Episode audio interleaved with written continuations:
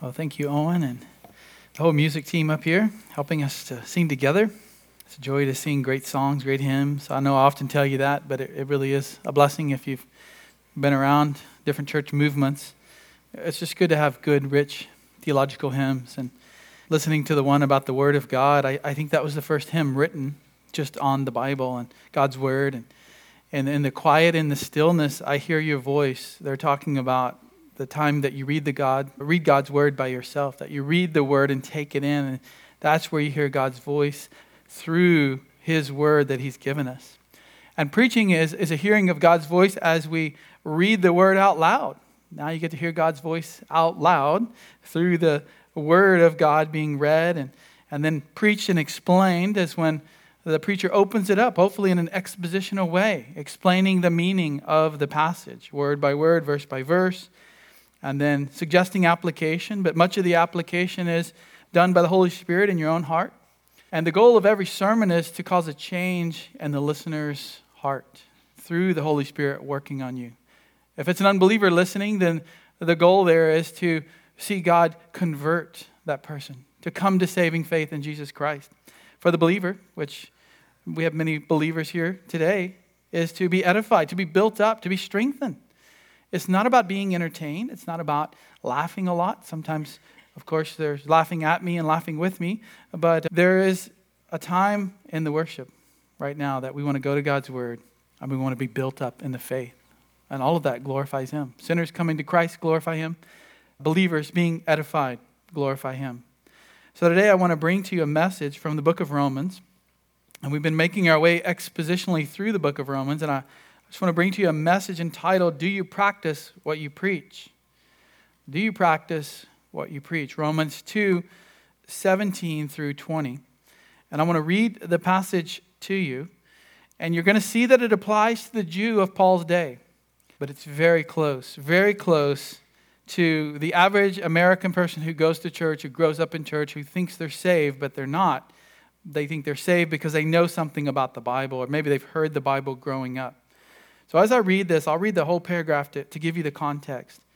Romans 2 17 through 24. As I read it, think about you, think about the culture of Christianity today, and you'll see that it applies very directly. Paul says in Romans 2:17, "But if you bear the name Jew and rely upon the law and boast in God and know his will and approve the things that are essential, being instructed out of the law, and are confident that you yourself are a guide to the blind, a light to those who are in darkness, a corrector of the foolish, a teacher of the immature, having in the law the embodiment of knowledge and of truth. You, therefore, who teach one another, do you not teach yourself? You who preach that one shall not steal, do you steal? You who say that one should not commit adultery, do you commit adultery? You who abhor idols, do you rob temples? You who boast in the law, through your transgression of the law, do you dishonor God? For the name of God is blasphemed among the Gentiles because of you, just as it is written. Do you practice what you preach? That is basically what Paul is asking the unbelieving Jews. He is saying, You know the Bible, but do you live it out?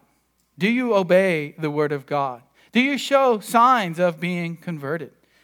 And as I preach and as I think about years of ministry, how many people I've come to know that thought they were saved, and hearing testimony after testimony of someone thinking they're saved and then later actually coming to saving faith.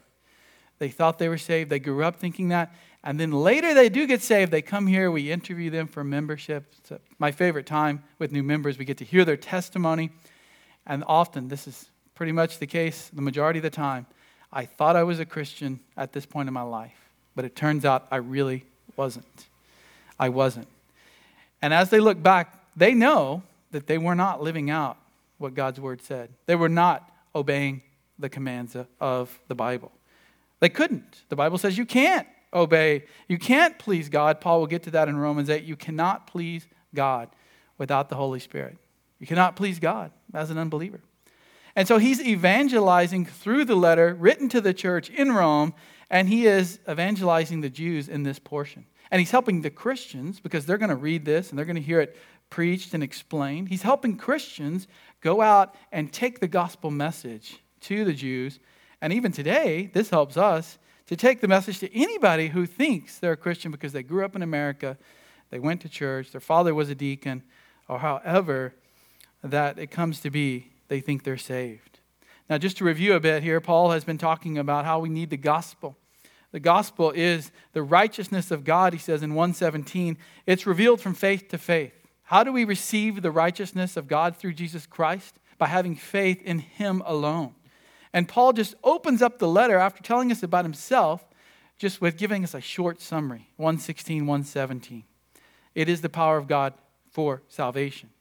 Now, he now covers for two chapters really the necessity of the gospel. Why we need the gospel to go out. Why is it now and this time in history, Paul saying, that God has revealed this? Why today do we need to take the gospel? Why do we need to trust in Christ through faith alone? Well, it's simple, he says in 118 for the wrath of God is revealed from heaven. You either get the righteousness revealed through Christ, or you get the wrath of God revealed to the unbeliever. And so he talks about Gentiles, people who've never heard the gospel, they've never heard the Bible, they've never read uh, the Mosaic law. What about them? Well, they have a law of God, Paul says. They have a knowledge of God in creation and in their heart. And they know right from wrong. And when they sin against that knowledge, when they do wrong, their conscience convicts them, and they don't worship God and they don't honor God, and they are condemned for that. That is why the person who's never heard of Jesus still will be punished eternally because they still sinned against the God that they knew existed and they did not glorify him.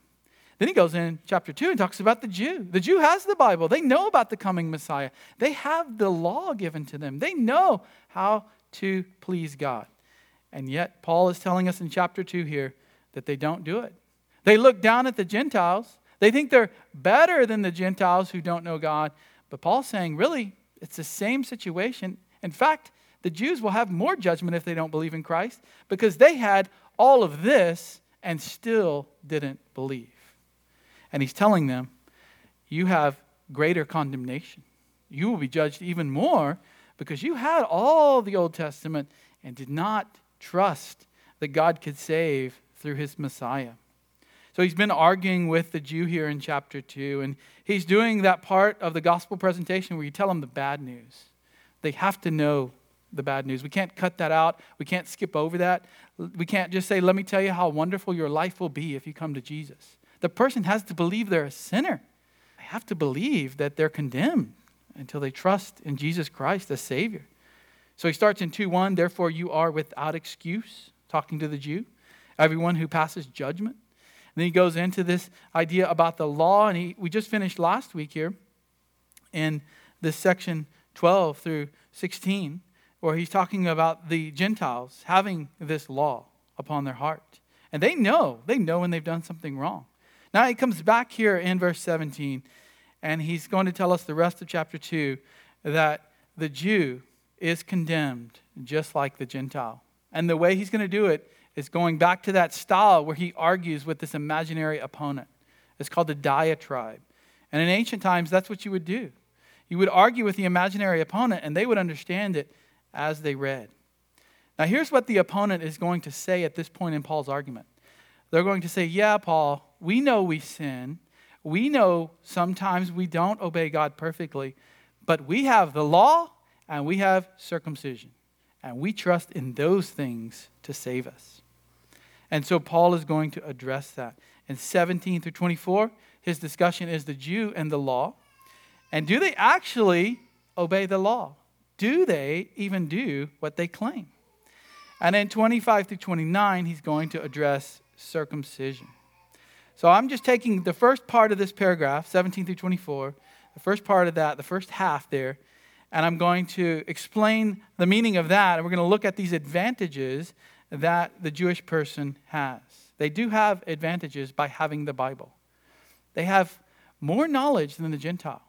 God is going to judge them more harshly if they deny that knowledge. They're going to get greater punishment, in other words, because they have the knowledge of the law, the Old Testament.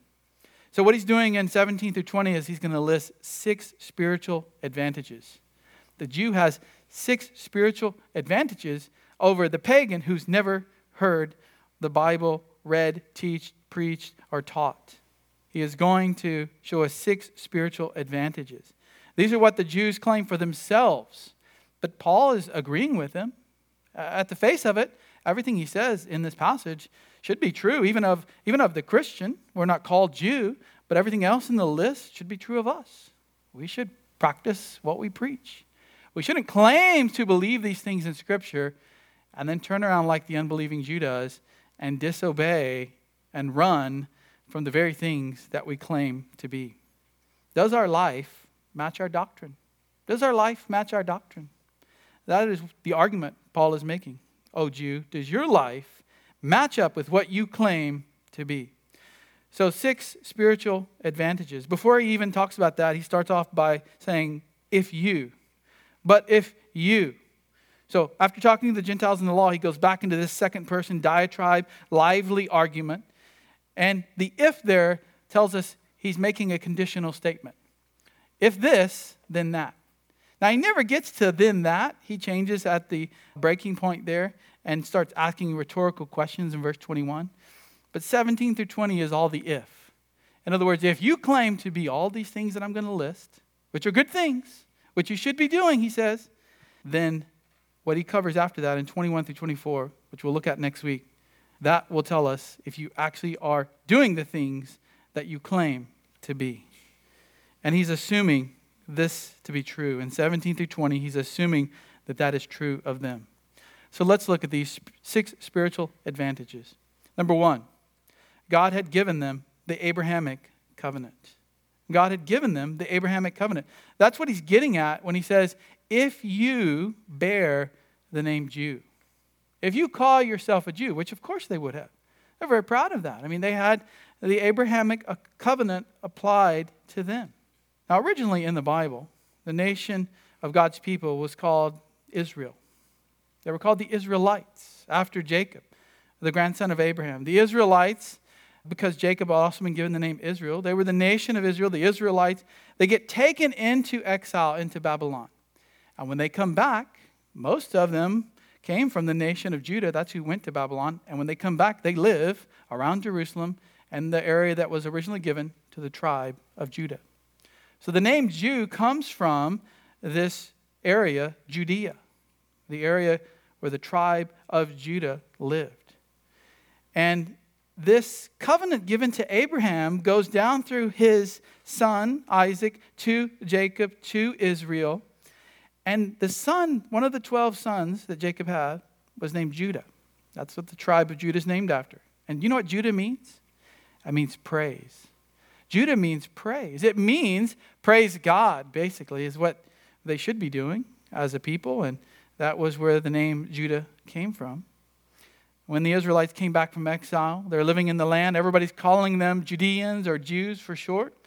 And Paul is saying, if you bear that name, he's recalling their family heritage. If you're from the line of Judah all the way back to Abraham, then you ought to be a certain way. You ought to live like you're part of the Abrahamic covenant. You ought to live like a Jew. Not just say you believe it, but live like a Jew.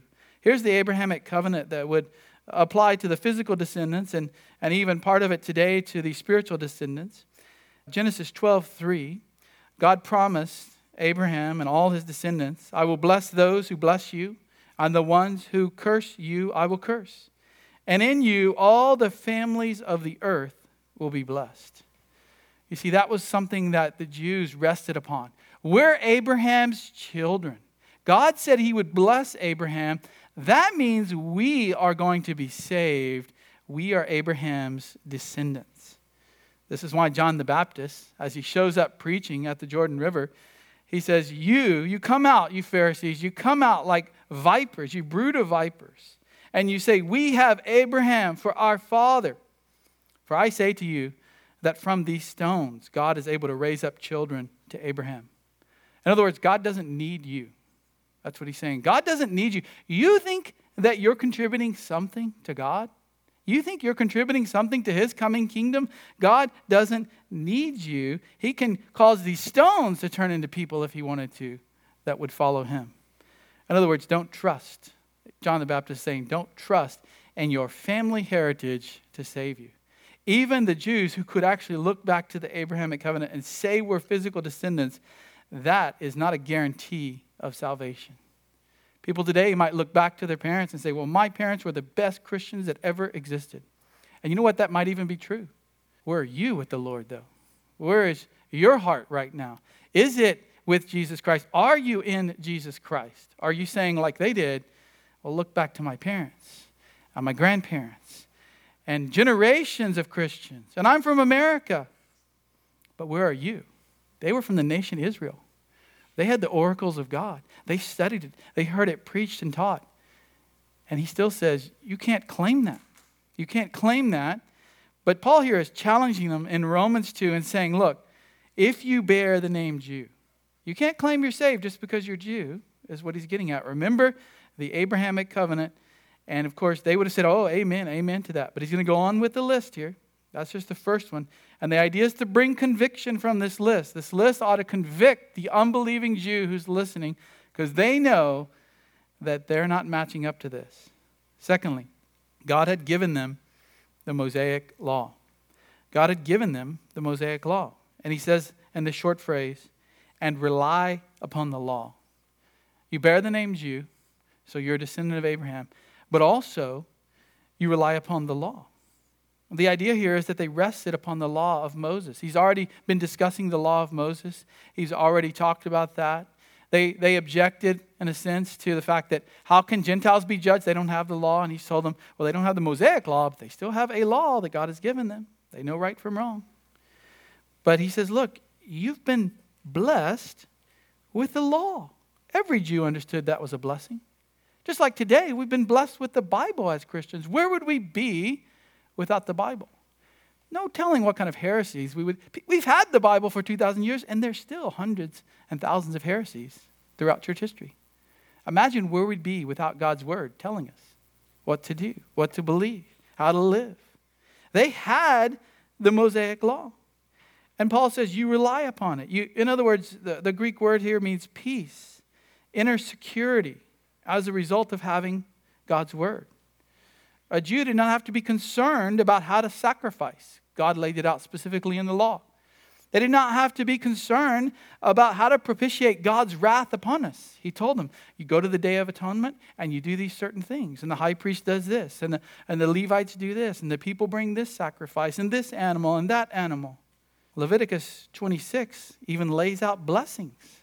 Blessings for those under the Mosaic covenant, the Jews. If you walk in my statutes, it says. God is speaking to the nation. If you walk in my statutes, you keep my commandments so as to carry them out, then I shall give you rains in their season, so that the Lord will yield its produce, and the trees of the field will bear their fruit. Indeed, your threshing will last for you until grape gathering, and grape gathering will last until sowing time. There's just so much fruit coming in and so much produce.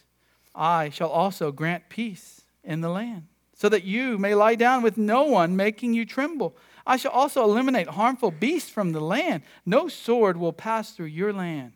So I will turn toward you and make you fruitful and multiply you, and I will confirm my covenant with you. If they obeyed, which we know they didn't, that's why they went into exile. Even in Jesus' day, they're not obeying. But if they did, God said he would bless them. The Mosaic covenant was conditional. If they obey, they would receive blessings. If they disobeyed, they would receive curses, punishment. Well, Paul is reminding them you are a Jew, you're from the line of Abraham. You have the Abrahamic covenant, which is unconditional, but you also have the Mosaic covenant, which was clearly laid out how you should do the things that God wants you to do. And they had peace in that. They had peace in that. The problem is, they were so confident in the law, they began to rely upon it for salvation instead of God Himself. They looked to the law to show them the path because if they worked enough, they thought they did the law perfectly, then they could get into heaven. And even if they didn't obey perfectly, they thought their good would outweigh their bad. Does that sound familiar?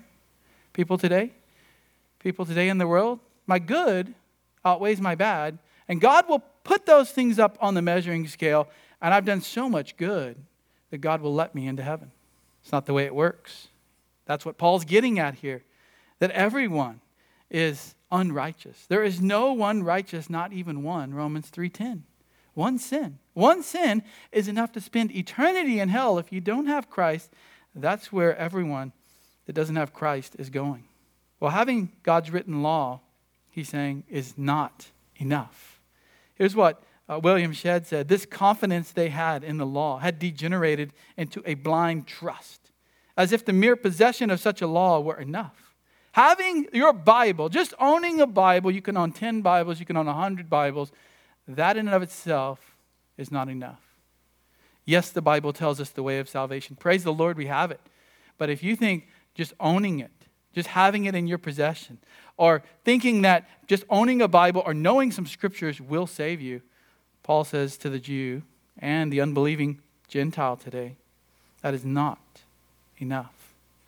Speaking of the leaders of Israel, here's what Micah said in the Old Testament. The prophet Micah her leaders pronounce judgment for a bribe. They can be bribed. They're pronouncing bad judgments in the court. Her priests instruct for a price, and her prophets divine for money.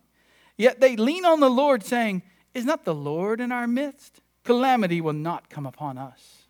Micah 3:11. They do all this sin, and then they sit back and say, But the Lord is with us. We're fine. We won't get judgment like those Gentiles do. The Lord is with us because they have given, or God has given them the law. Thirdly, Paul says, and boast in God. So he's just going down the list here, and he's saying, You, you call yourself a Jew, and that's right, because you are Jewish. You, you have peace, you rely upon the law. And at, on the surface of it, that's good, except that they trusted in the law to save them instead of God. And thirdly, they boast in God. God was their God. And it's true. God told Abraham, I will be your God. He told Isaac that. He reinstated the covenant to Jacob. He said, I will be your God. He gave them his covenant name so that they would know it, so that they would worship him. You've heard me reading it lately in the Legacy Standard Bible Yahweh. That's the covenant name. That is the personal name, not just the general G O D, God, as in a God, but the one God that has a relationship with Israel. God was their God, and they boasted. To boast means to take pride in something, to boast, to glory, to pride oneself, to brag, to express an unusually high degree of confidence in someone or something being exceptionally noteworthy. So, boasting can be good or bad, and it can be good or bad in the Bible. Paul will use it when he talks about boasting in God, that's good. That's where you want to put your boast.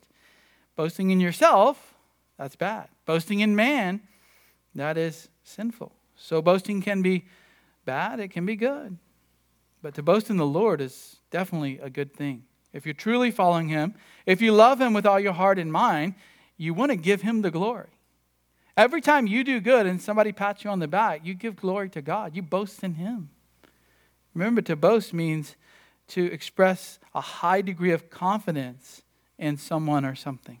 Jeremiah chapter 9, verse 23 says, Thus says the Lord, Let not a wise man boast of his wisdom, and let not the mighty man boast of his might. Let not a rich man boast of his riches, but let him who boasts boast of this, that he understands and knows me.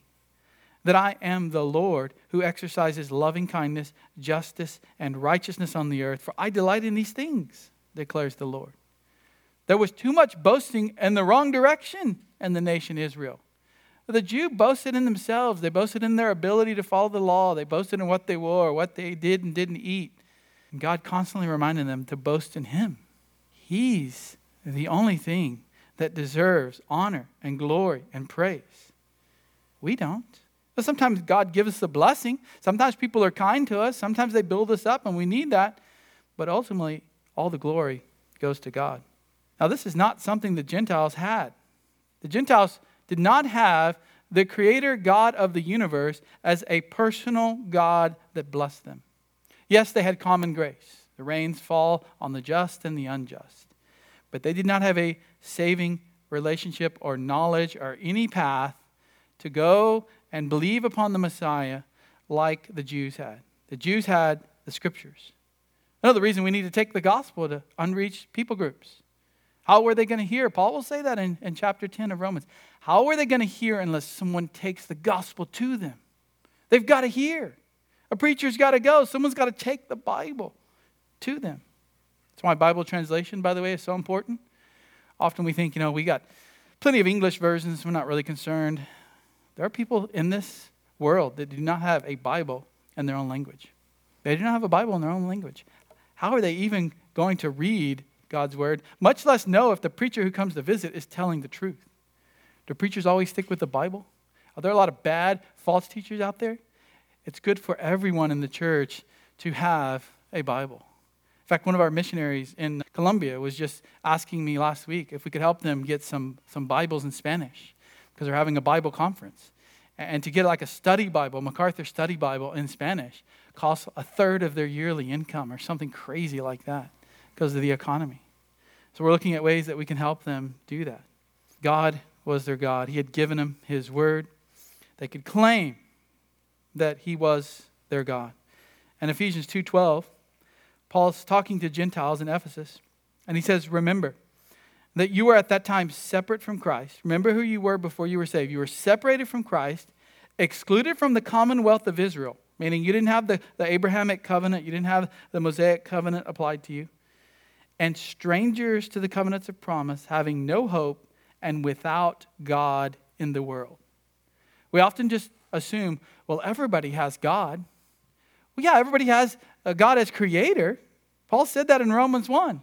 But not everybody has a intimate personal relationship with God, and not everybody has the Bible even when it comes to knowing God. So, the implied point, I think that Paul, there's a little bit of sarcasm in each statement, you probably noticed. They boast in God. Yeah, that can be true, but it can be wrong for them as well, because they're actually not boasting in God, but they're boasting in themselves.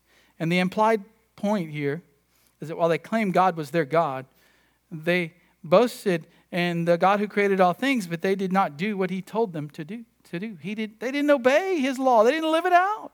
That's what James is getting at. He's talking to Jewish Christians who've recently come to saving faith, and there's all these problems in the early church, and he writes a letter, and in James 2:19 he says, "You believe that God is one. You believe in God. Wonderful. You do well," he says. "The demons also believe and shudder." You believe in God? Wonderful. So does almost every American. Even the atheists in their heart know there is a God. The demons do too, and Satan does too. If that's all it takes to be saved, well, we have a problem, don't we? The Bible says even the demons believe and shudder. There's more. There's more than just having the Bible, there's more than just knowing that there is a creator. You've got to trust in Christ. You've got to trust in Christ alone for your salvation. Fourth on the list, moving into verse 18, and know his will. And know his will. So he said, if you bear the name Jew and rely upon the law and boast in God and know his will. In fact, the word his is inserted in English to help us.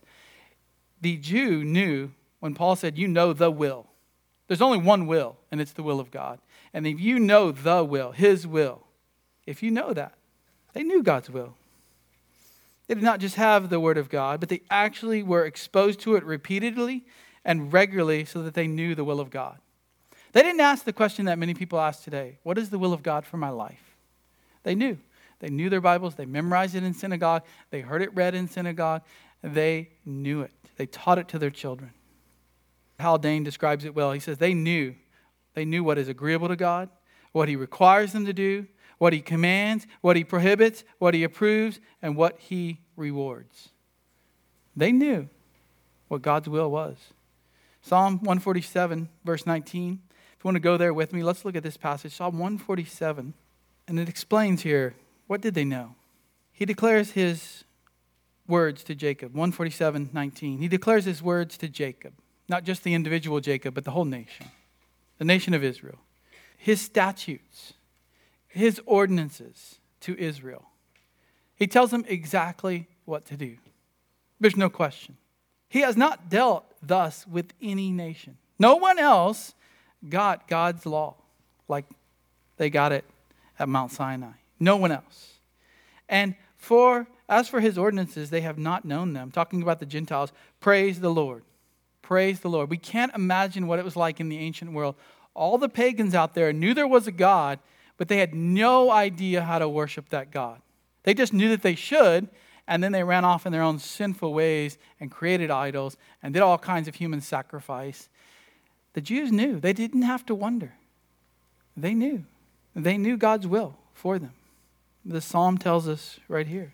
Yet this blessing that they had is going to bring greater judgment upon them because the more you know, Jesus said, the more you are held accountable by God for that knowledge.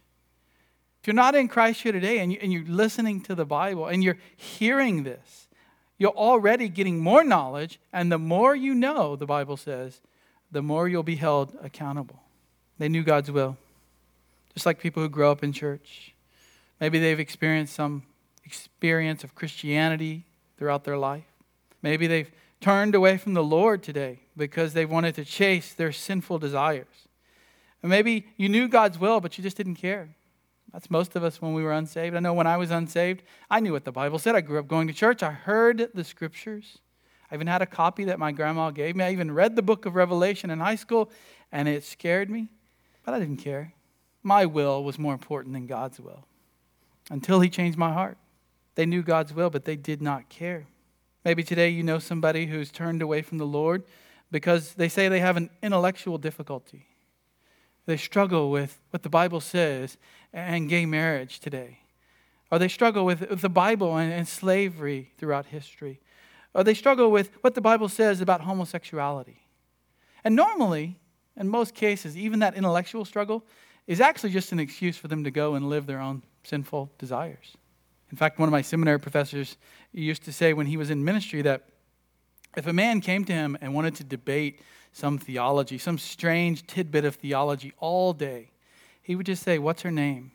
What's her name? And he said 98% of the time, it was typically the man was struggling with some issue in the Bible, trying to justify his sin. And so the pastor would just skip right to it and say, What's her name? Or what's the sin that you're wanting to run into in your life? For most of us, it's not a true intellectual issue that we struggle with. It's the desire to try to fit our sin somewhere into the Bible. And the Bible says no. God says no. We are sinners, and here's exactly what to do. He gives us His will. It's for you to be holy, it's for you to be sanctified. It doesn't tell you who you should marry, what job you should take. You're supposed to read the Bible and gain wisdom and then make a decision that glorifies Him. But it does tell us His will to be holy, like He is holy. This is why Paul says in 2 Corinthians 13 test yourselves to see if you are in the faith. Examine yourselves. Or do you not recognize this about yourselves that Jesus Christ is in you? Unless indeed you fail the test. We, we warn people every communion, every time we take the Lord's Supper, examine yourselves. See if you're in the faith. See if you're in Christ, meaning check out your life. Are you practicing what you preach? Are you living out these commands in Scripture? And generally, generally growing in holiness throughout your life. The fifth advantage that they had over the Gentile, the fifth advantage that every Jew in Paul's day and, and from the time of Moses had over the Gentiles, is they approve the good. They approve the good. He says in the LSB translation, and approve the things that are essential. He, he's drawing a conclusion here about worth. That's what it means to approve. Looking at something and drawing a conclusion and saying, that is a good thing. That is a good deed. That is a good action. And they would know this because the Bible had taught them what was right and what were the spiritual things. Like Paul says, whatever is good, whatever is excellent. They knew that. The things that are essential. The idea is having the knowledge of what God approves. This is knowledge the Gentiles did not have. The Jews could approve of what is essential. Essential is just to be of considerable value, to be worth more. The superior things is probably a better translation. So that you may approve the superior things, the things that are excellent. Remember Philippians 1:10, Paul says, Christians, we need to approve the things that are excellent in order to be sincere and blameless until the day of Christ. Have discernment. To have the Bible means you have discernment. And he's hinting at the fact that they weren't having discernment. Jews weren't having discernment because Paul's preaching the gospel and they don't want to hear it. Paul's preaching about the Messiah that they should be looking for according to Isaiah 53. And just like today, Jews don't even know Isaiah 53. It's not read in the synagogues. They've stopped up their ears and blinded their eyes to it. Now he summarizes verses 17 and 18 by saying, Be instructed out of the law. How do they know God's will? How do they know to approve the things that are essential? Because it's, they've been instructed out of the law. This explains how they know these things. The law, which we could say all the prophets too, later in the Old Testament, what do they do? They point back to the law. They say, You've broken the covenant that Moses made, or God made through Moses to you. You've broken that covenant. You will be punished. Repent and do the things that God has told you to do. That's what the prophets were saying. They were prosecuting attorneys. The prophets were saying, okay, Israel, here's the case. I'm the prosecuting attorney. Here's your sin. Here's this is going to be your punishment if you don't repent. They had all of that. They were instructed by all of the Old Testament. The moral person today says, you know, I have the Bible. I have the Bible. I know God. I know, I believe God exists. But does that actually make them saved? Does that mean that they have put their trust in Christ? We need to keep coming back to this idea. You have a lot of neighbors who say they believe in God. They may even believe in Jesus, but does that mean that they're actually saved? Now, you won't always know. You can ask them a lot of questions. You don't always know exactly if they're just misunderstanding Scripture or they're truly unsaved. Many times you'll find that people are trusting just in their belief in God in general. It's good in evangelism or apologetics, even, to go into some questioning, into some details, to have some well meaning conversations with your friends and with your neighbors. Love them enough to do that. Love them enough to just talk about the faith that they profess. Maybe they need teaching, and maybe they're not saved. Lastly, number six, the sixth advantage they are teachers to the godless. All of 19 and 20 get at one main point. They have all this knowledge, they have the Bible, they have the law, they know what God's will is. They can approve the excellent, superior things, and they're to be teachers to the godless.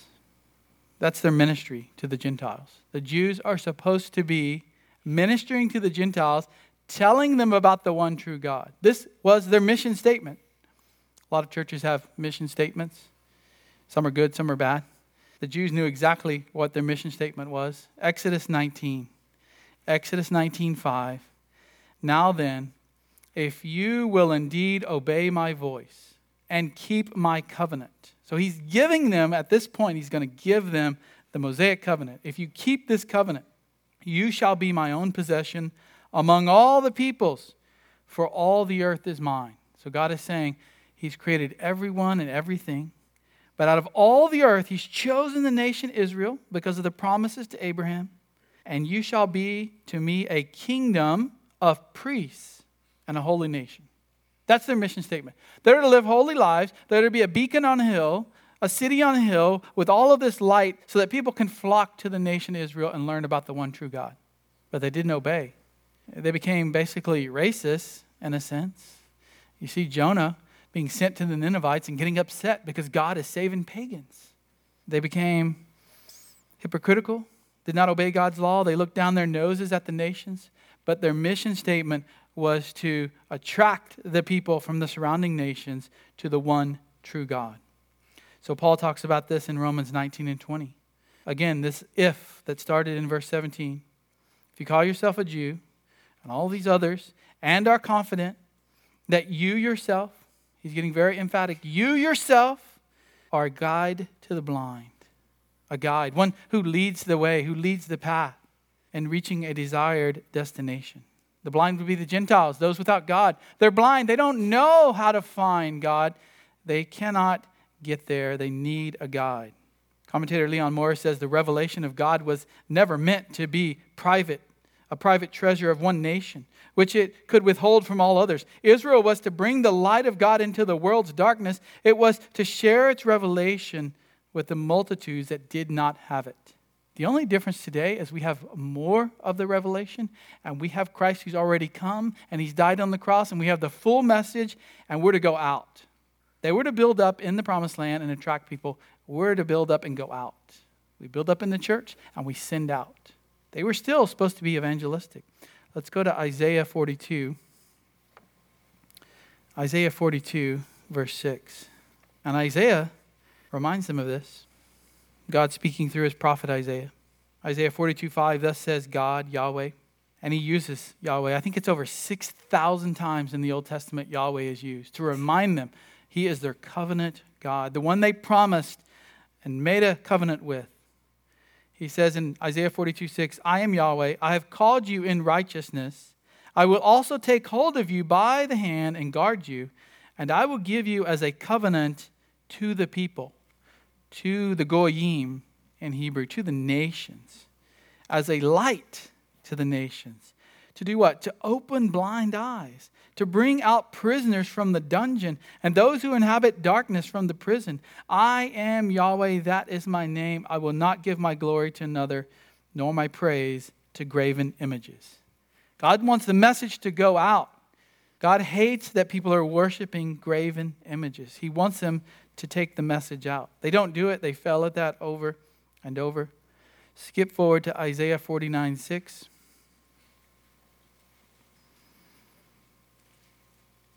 But there is one, there is one who is coming that is a Jew who will take this message. Isaiah 49 6. He says, Is it too small a thing that you should be my servant?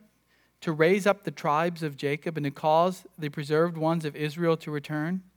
I will also give you, talking about the servant here, capital S, servant, the Messiah, in other words, I will also give you as a light of the nations, so that my salvation may reach to the end of the earth. This is how all the families of the earth will be blessed through Abraham and his descendants. This is why Jesus told the woman at the well that he that, that salvation comes from the Jews. She had it wrong. She thought the Samaritans had some form of salvation. And he's pointing at himself because God had said here in Isaiah, My salvation may reach to the end of the earth. The Jews didn't take out the light. They weren't a guide to the blind like they were supposed to. But one was coming in Isaiah's day, one was coming in the future, and he's already come Jesus Christ, who would do that. And he's told the church that's what we're to do. Now, the issue is that the Jews did not do this. Jesus says, Woe to you, blind guides. In the book of Matthew, he calls the Pharisees blind guides. Yeah, they're trying to guide people, but they're actually guiding them the wrong way. They're blind themselves. Matthew 15, 14. Let them alone, he says. They're blind guides of the blind. And if a blind man guides a blind man, both will fall into the pit. If you get somebody who is teaching you wrongly from the Bible, they will lead you completely the wrong direction. Sometimes people get upset because we talk about false teaching, but the Bible talks about false teaching. Sometimes people get upset because we talk about bad theology out there in the prosperity gospel. But we can't be blind guides leading the blind. We've got to be seeing clearly according to Scripture, putting our Scripture glasses on, seeing clearly, and guiding people out of darkness into the light, which is his next metaphor here a light to those who are in darkness. They're supposed to be a light to those who are in darkness. This is another way of describing the teacher of God's word. They're supposed to teach the truth. The Gentiles in darkness, they're the unbelieving person, and they need to be seeing the true God in Scripture. But the Jews weren't doing that. They were supposed to. This was all in Scripture. We just read about it in Isaiah. And he goes in verse 20, he puts it another way a corrector of the foolish. A foolish person is someone who does not understand God and his ways. They're ignorant of the truth, they're untrained. The Gentiles untrained. They need someone to show them the way of truth, the way of salvation. Of course, Paul says you call yourself these things, and the implication is they're not doing it. They got too worried. They were, they were straining out gnats. They should have been proclaiming the Messiah and believing upon him when Paul showed up with the gospel message. You know, Jesus was the ultimate instructor, he was the ultimate teacher. He taught everything in the Bible according to the way it should be taught. He corrected the foolish views of the Pharisees. They were supposed to be wise, leading the foolish, and he calls them foolish. Now you Pharisees clean the outside of the cup and of the platter, but inside you are full of robbery and wickedness. You foolish ones. Foolish ones, did not he who made the outside make the inside also? They're so worried about food laws and all these things and washing your hands and doing all this stuff. And they've forgotten that the Messiah is right there in front of them. They've forgotten that sin comes from the heart, not the food they put in to their body. Paul says they're supposed to be a teacher of the immature. It's just another way of saying the corrector of the foolish. You call yourself a Jew, you have the Bible, you have God, you know Him, you know His will. Teach the immature, teach literally the infants in their knowledge of God. They don't know. They're, they're Gentiles, they're, they're like babies. Babies only know their natural instinct. The other day we were at the river and, and my two year old just takes off. She wants to run into the water. And she thinks you can see the bottom. It's a clear river. And we've got to catch her because she doesn't know. She's immature. She's a baby. She thinks she can just run all the way across the water. So we catch her. Well, that's the Gentiles. They're running over the cliff into hell. And we, those who have the scriptures, are supposed to help them. We're supposed to catch them with the word and be fishers of men. And he wraps it all up by saying that they're teachers, they're correctors, they're instructors, because having the law, the embodiment of knowledge and of the truth. In the law, in the Old Testament, in the Mosaic law, they have the embodiment, the essential features, the qualities of something, is what embodiment means. The formal structure. They know. They don't have to guess. It's right there in God's Word. It's right there. They don't have to guess at it. He's given us this whole book. We don't have to guess. I wonder what God wants us to do with our life. Well, He tells us glorify Him, obey Him, point people to Christ, join a church, worship together, serve believers, do the 31 one another's that a church is supposed to do.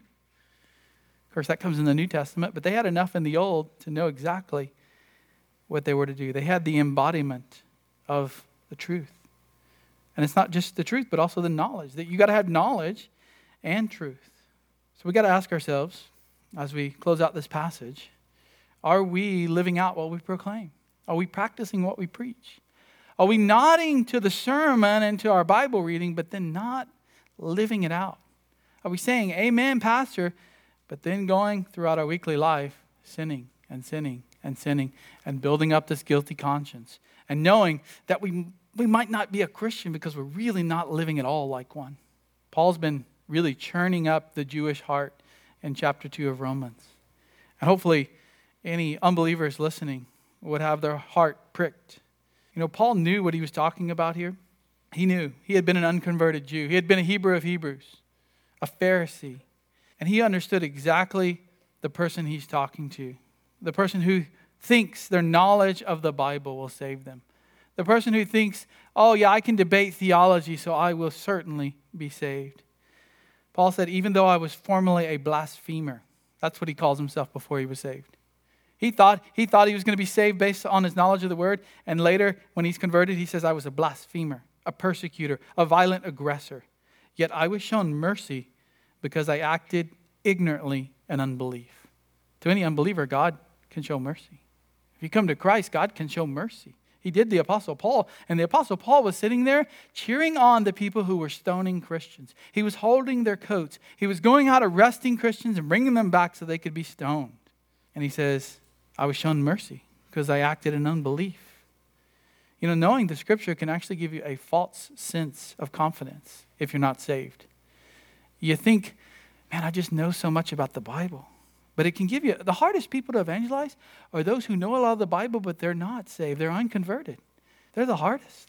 Just try. Just try going to your kinfolk who are part of some other Christian group that focuses on rituals and see how hard it is to evangelize them. Remember Judas? He heard Jesus preach. He lived with Jesus. He saw the miracles of Jesus for three years. And Judas thought he was going into the kingdom of God. Do you remember Demas? Demas in 2 Timothy 4:10. Paul says this is his last letter to send out. He's about to be killed, and he's talking about various people in the church, and he says, "For Demas, having loved this present world, has deserted me and gone to Thessalonica." Meaning he's deserted the faith. He didn't want to be around Paul. He was ashamed of Paul getting arrested for the gospel. Unbeliever today, if you're listening, if you're watching this, you need to consider what the Bible says about your own life, your own destiny. You can be shown mercy if you trust in Christ. You can be saved. You don't have to continue on in this false Christianity that you've held to. Believer, we need to look at this passage. We need to understand how Paul evangelized. There's no altar call here. There's no sinner's prayer here. There's no raising your hand here.